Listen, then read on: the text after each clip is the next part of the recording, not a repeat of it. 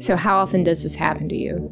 You create a to do list first thing in the morning and it just keeps growing and growing throughout the day.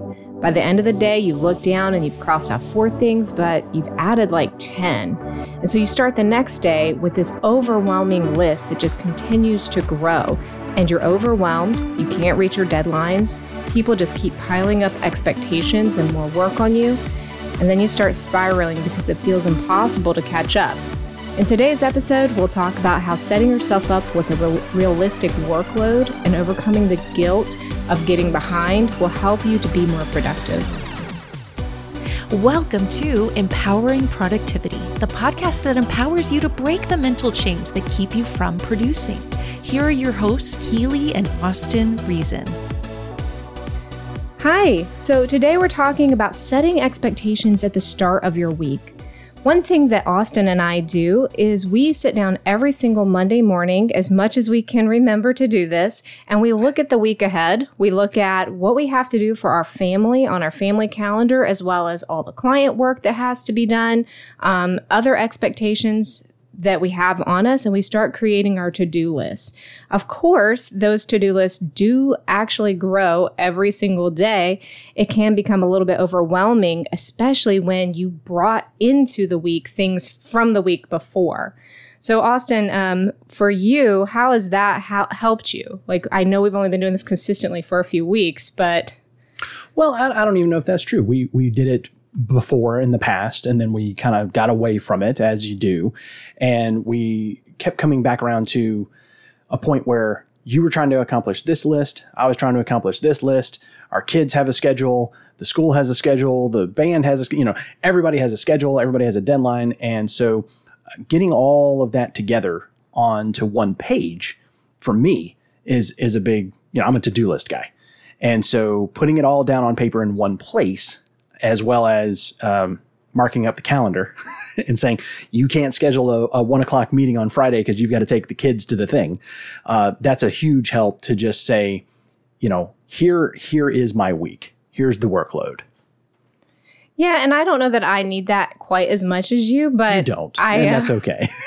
but it's okay. Well. Um, actually, I have found that knowing other people's schedule especially people that are helping me, whether it's you or other people. Um, here at R5, we have a lot of people that work with us that are contractors, they're freelancers, and kind of just knowing what's on their task list for the week, at least with the work I've given them, does help me to not be that I, overwhelming client to them. I hear you say that on a regular basis to to somebody on the team. Like, so so what does your week look like?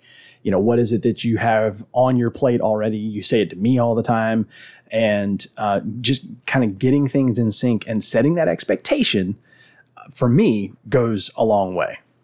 Well, the other thing that helps me do is that it's very easy, especially for certain personalities, to way overcommit.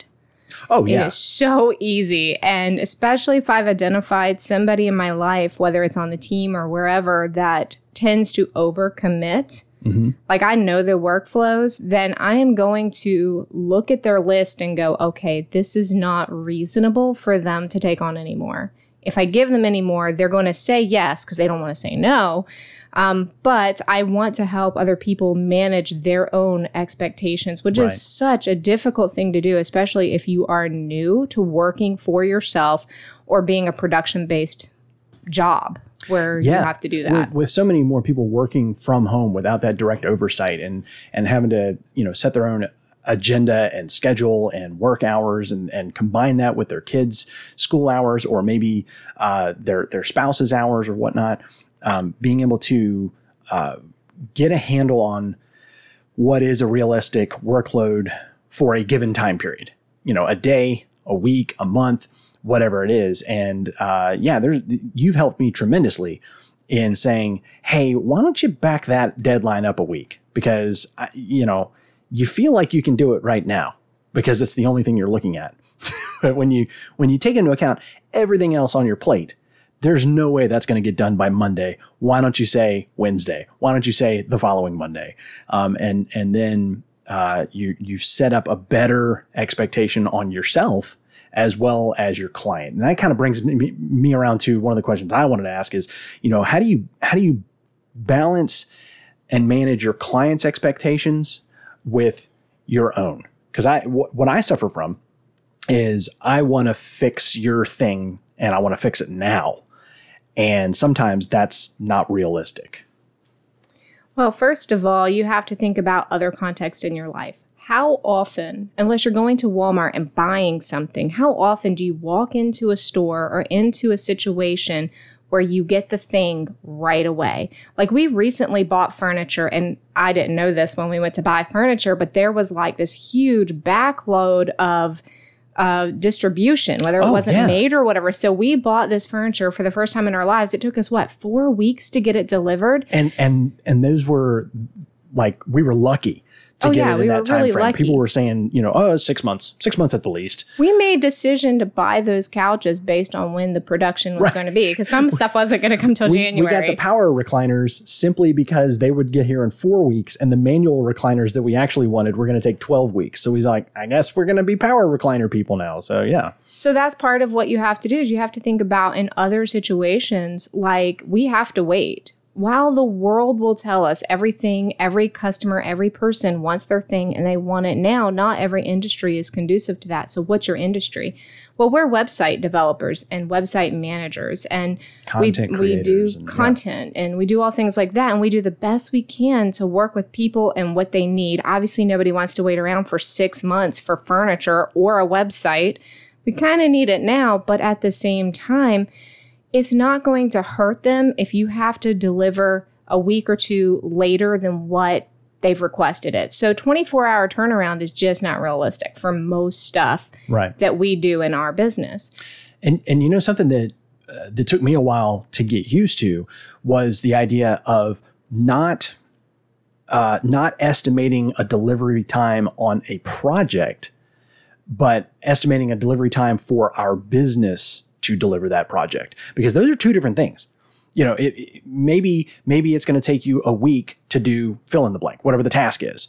But if you have eight other things that you have to get done for other clients or even for the same client before that thing can can be done, whether it's because you know this comes before that in the process or because uh, they were in line first you know all those kinds of things and you have to manage those as well as how long you know how long will it take me to do this thing? And how much do i have in front of that? And and adding those together or for that matter adding in the third factor the stuff you didn't know that you were going to have to do next week. The the fires that come up that you have to put out inevitably. So when um what do you do though when you've you've set an expectation? Maybe it was realistic maybe it wasn't. And then you don't meet that expectation or you're you find yourself procrastinating what do you do then Well, I mean, this happens all the time to people because I think that there's this guilt factor that starts to grow Yeah. when you told somebody a deadline, like, I think I can get it done in seven days. And then you start looking around, you're like, there is no way on earth I can get this done in seven days. right That it doesn't always mean you didn't even start on it. We deal with this all the time. We hit roadblock after roadblock after roadblock. So we'll start working on somebody's project and we get to a point where we have to wait. Well, you have to change that expectation with that person, with the client, and let them know we hit this roadblock. Unfortunately, I don't know at this point how long it's going to take, and I'm going to try and get it for you.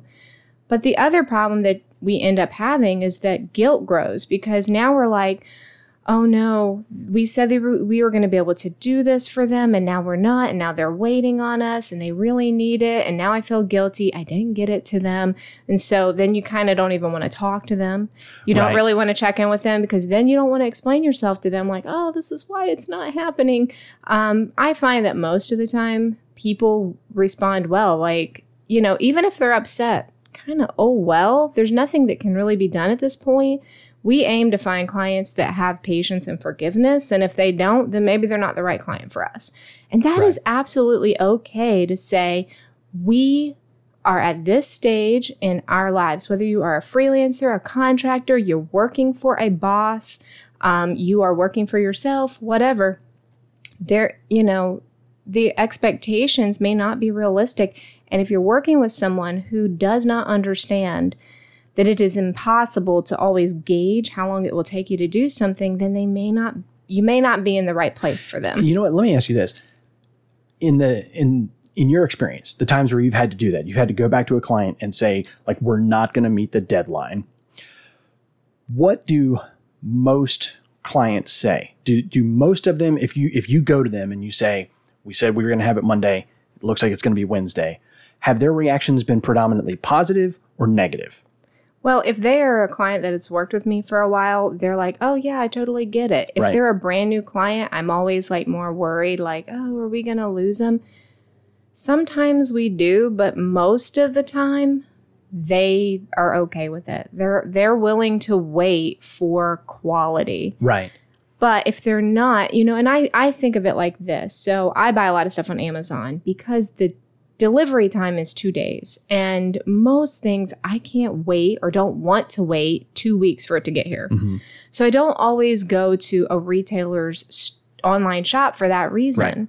Well, Amazon and their infrastructure is bigger and that's fine. But not every client is like that. And you just have to be willing to let them know.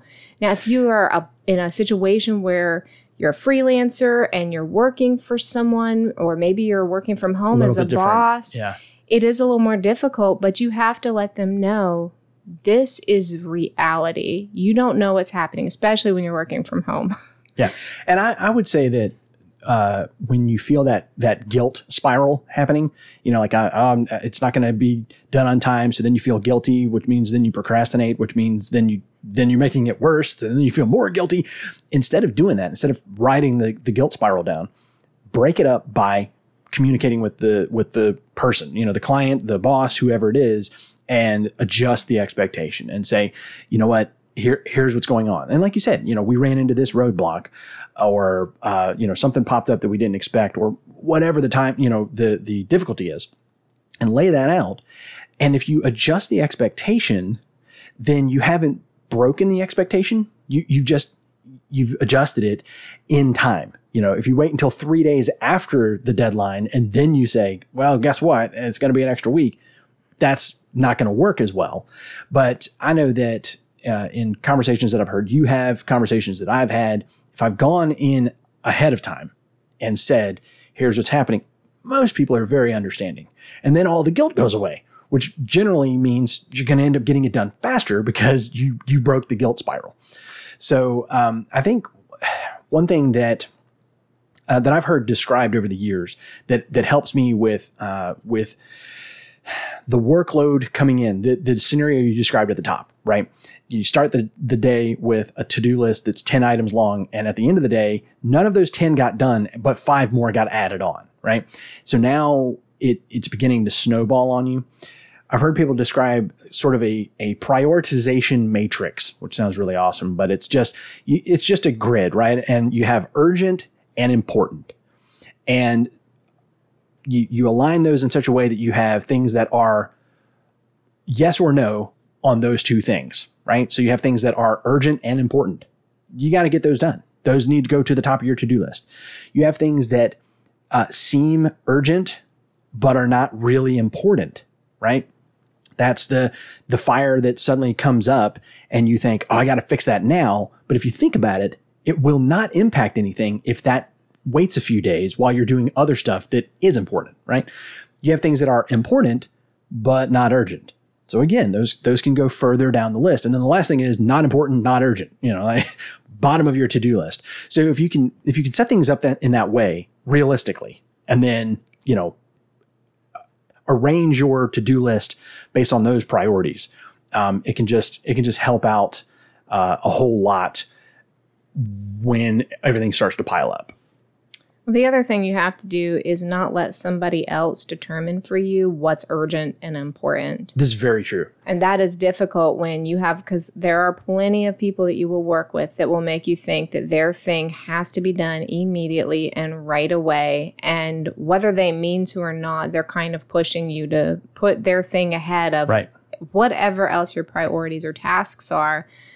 And if you are working for a client, so you're working like you're working for yourself, you're a contractor, freelancer, small business, or whatever, you have to be the one to make decisions every day about what's most important. What client has been waiting the longest? Mm-hmm. Uh, I need to get started on theirs. This person thinks that their problem is more important than everyone else because they needed it yesterday. Well, that's their problem. That's right. Well, just before we close out, we wanted to let you know that this podcast is brought to you by R5 Website Management. That is us. That is our business. Uh, it's what we do. We offer all kinds of amazing services to help your small business and its online presence, whether that's search engine optimization, it's content creation, uh, anything that we can do to help your business reach the, the right clients for you. So if you're in that position, you're looking for a little bit of help, uh, stop by r5websitemanagement.com and drop us a line there. Let us know how we can help you out and uh, move your business forward.